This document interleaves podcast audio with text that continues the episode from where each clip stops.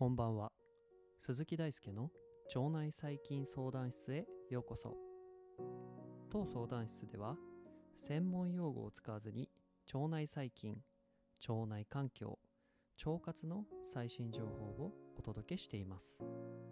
それではお腹の中の世界へご案内いたします。えーこんばんは。腸内細菌相談室の鈴木大輔です。本日は腸内環境と睡眠の密接な関係について慶應義塾大学医学部のレビューを前回に引き続き、えー元にしてお話しいたします。今回は前回の続編ということでですね前回のお話を基礎に睡眠と腸内環境あるいは腸内環境に、えー住んでいる腸内細菌の関係を深掘りしていきます。最後までお付き合いいただけたら嬉しいです。ではまずはじめにですね腸内細菌の住んでいる腸内環境へ与えるですね影響としてまずその外実リズムの乱れを取り上げていきたいと思います。前回は外実リズムが消化器官にも存在するということを、えお話ししてきました。では具体的には何が変化するのかということについて深掘りをしていきます。腸内環境にて、まあ、大きく変化するのは2点あってまず1点目が腸管上皮細胞の増殖。2点目が腸管透過性というものになります。まあこれだけ聞くとちょっとよくわからないよという方が多いと思いますので、えーもうちょっと丁寧に説明しますと、えー腸管つまり、まあ、その消化管といって、まあ、口から肛門まで一本の管として、えー我々は持っているわけですけれども、えー、と腸の、えー内内側、まあ、つまり食植物食物というか食べ物が通る側を、えー外側として、まあ、その体の中ですね、えーの方に向かって進んでいくとまずその食べ物が最も接する、えーところがあります。重毛とかいろいろそういうお話もしかしたら中学や高校でお話があったかもしれませんが、えーここのことを、まあ、上に皮と書いて上皮と呼びます。腸管上皮細胞です、えー続いて、まあ、そこから、えーどんどん深くに行くと、え粘膜固有層と呼ばれるものだったりとか、まあ、筋層があったりとか、えそういう感じでですね、えーまあ、ここで押さえたいのは腸管、まあ、管というのは、ま、複数の層状の構造になっている、ま、ペラペラのなんかシートがぐるぐる巻かれてるバームクーヘンのような構造になっています。えーここで特に、えー腸管上皮細胞一番上側の、えー細胞の増殖が、えー外実リズムの影響を受けて変化するということを言いました。えここで重要なのが、えー粘膜固有層と先ほどちょっと出たんですけど、えここにはですね、えー免疫細胞とかが、まあ、たくさん存在しているような、えー腸管の一つの、まあ、場所というか空間なんですけれどここではなくてその一つ、えー外側、え食物とかが通るところに近い側の、えー腸管上皮細胞について変化があるよということ。でもう一つは、えー腸管透過性のお話でしたね、えーこちらはですね、まあ、イメージしやすいかもしれないんですけど、まあ、ご飯をもぐもぐ食べて、まあ、胃で消化してある程度消化酵素などでその分解された物質が腸管を通って私たちの血液に入りで結果としてそれが私たちの栄養になったり、えー体の元になったりしているわけです、えこのように、まあ、その腸管がですね外側からエナジエネルギーを受け取ったり、まあ、そのそういう、えーいわば関所のような役割でしょうか。外側との,、まあそのゲートみたいな風な役割を担っているんですね。でこの透過性つまり、えーどれだけのものを通すのか。というところに、えー変化が現れます。例えばグルコース、まあ、これは脳みそが栄養素としていて私たちの体にはもう必須の、えー、糖ですね。などの糖の吸収は、えー、外日リズムでいうと暗記、まあ、夜に該当する期間に吸収が促進される。一方でペプチド吸収。ペプチドっていうのはタンパク質の元と考えたらいいですかね。アミノ酸が何個かつながったようなものをペプチドというのですが、えー、ペプチドを吸収するのは、えー、明るい明気に、えー、促進されたりとかあるいは脂質の吸収は暗記に行われたりとか、まあ、このようにですね糖やアミノ酸の複合体というかまあ、えー、重合体あとは脂質なんかの吸収っていうのは外日リズムの影響を受けて変化するんだよということがここでは言いたいところでした、え、このようにですね腸内環境は物質の取り込みとか、え、腸管上皮細胞の例で言ったような細胞分裂の観点から、え、外日リズムと大きく関係があるということがわかります。そして外日リズムと、え、睡眠習慣は密接に関係しているので、えー、結果として睡眠が腸内環境にとって重要な役割を果たすのです。もう一回言うと、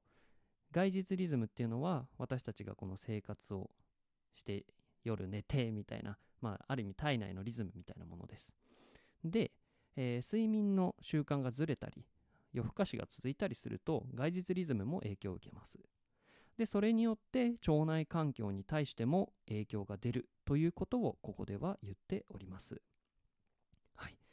でですね腸内環境がじゃあ睡眠とか、まあ、外日リズムの影響で変化することは分かったんだけどじゃあそこに住んでる腸内細菌はどうなんだというお話を今からしていきます。えー、ここでですね、まあ、腸内細菌とか腸内環境の研究をする上では、まあ、2つ大きな手法というか、まあ、実験があって、まあ、一つは、まあ、その人の糞便、まあ、うんちを分析する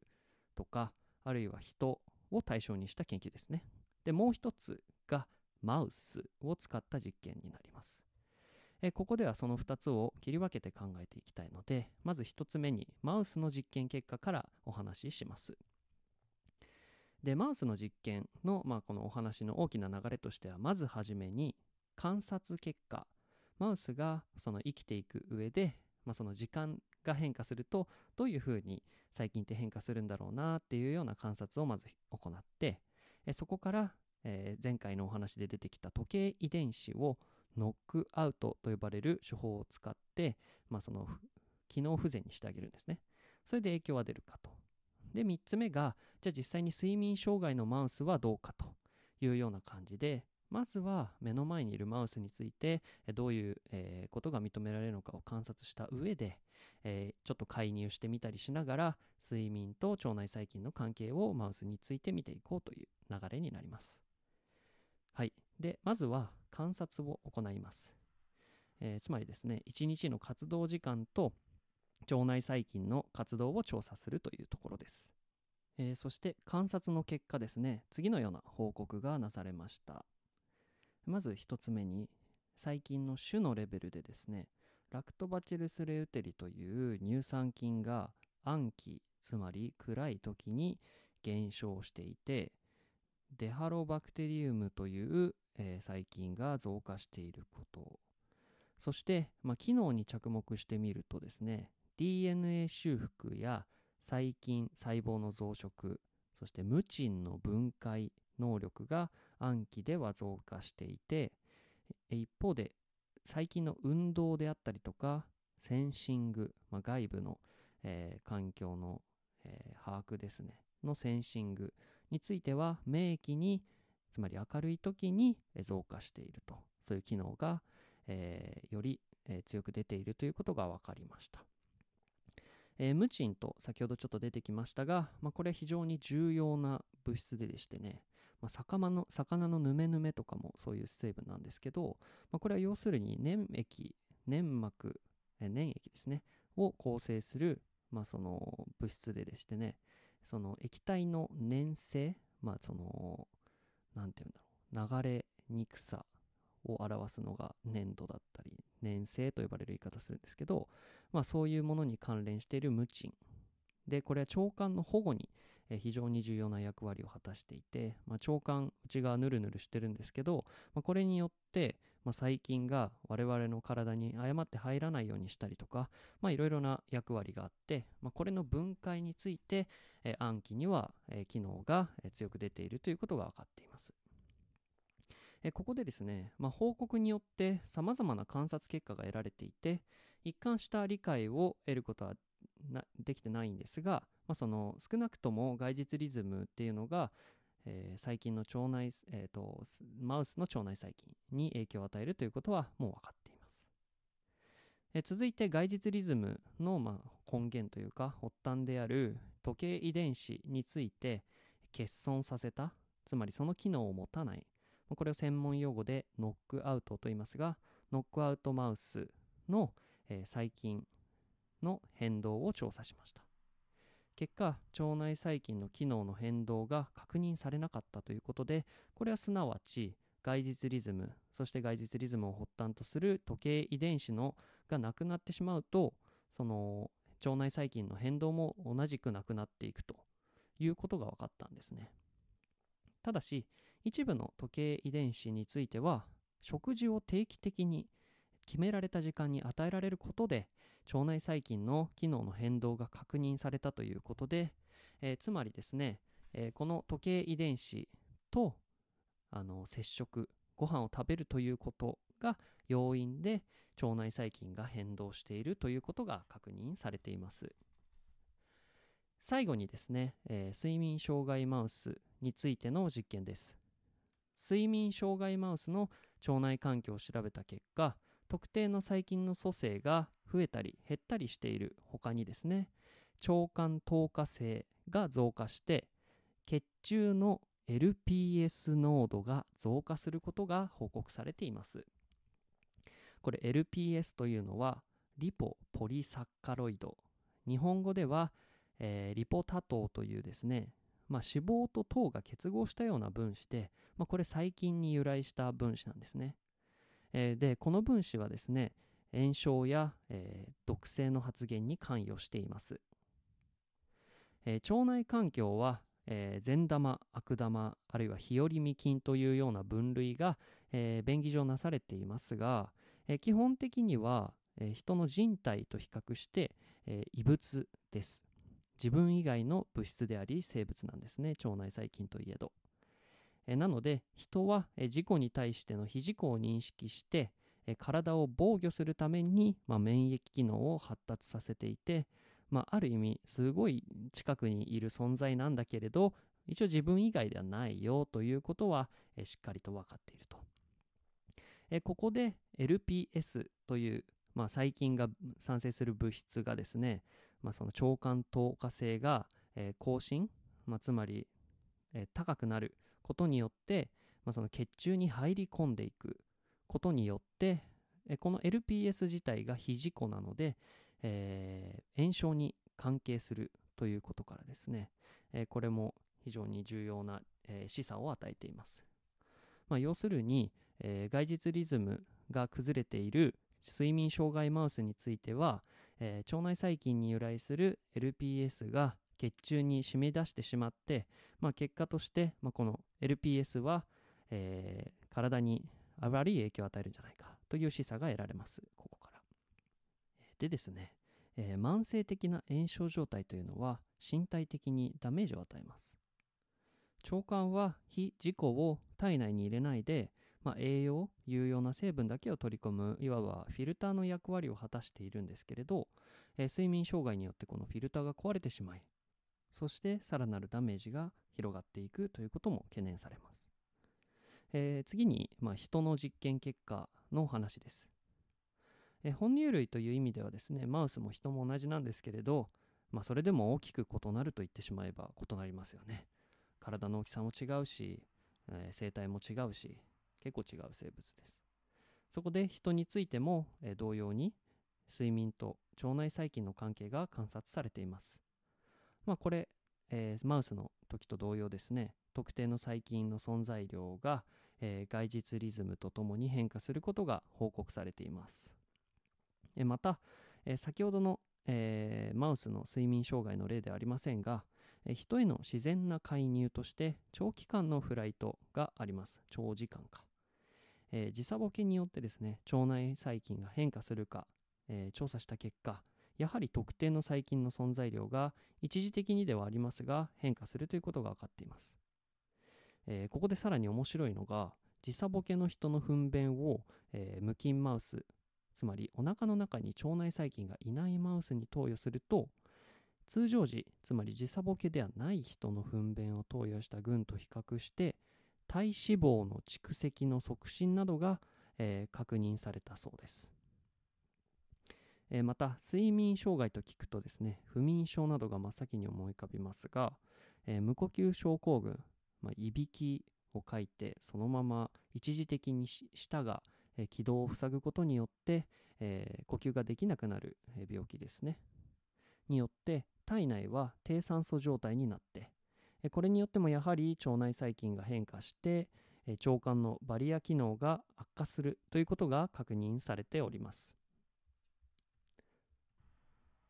はい。ここまでにですね、えーマウスおよび人について睡眠が与える腸内環境への影響を見てきました、えーここでは、えー逆の視点で腸内環境が睡眠にどう影響を与えるのかということについて、えー調査を報告というか共有します。え現在ですね、まあ、正直なところここはまだ研究途中で、まあ、知見がまだあまり得られていない状況なので今後こちらのチャンネルでもどんどん発信していきたいんですけれど、えー例えば、えー現在はですねプレバイオティクスやプロバイオティクスによる睡眠障害の改善への試みがなされています。このプレバイオティクスとかプロバイオティクスって何なんだということについてですが、えー簡単に言うと、えープレバイオティクスというのは私たちのお腹の中の腸内細菌にとっての栄養を、えー意図的に摂取します。それによって腸内環境を改善しようというのが、えープレバイオティクス。でプロバイオティクスというのは、えーもうその腸内細菌ごと摂取してお腹に定着させようというような、えーものになります。それでですね、えープロバイオティクスつまり細菌を摂取する例に関しては乳酸菌のマウスへの連続投与が、えー身体活動とつまり、まあ、その運動しているかどうかですねに影響を与えて増加させてかつ覚醒時間の延長が確認されたそうです。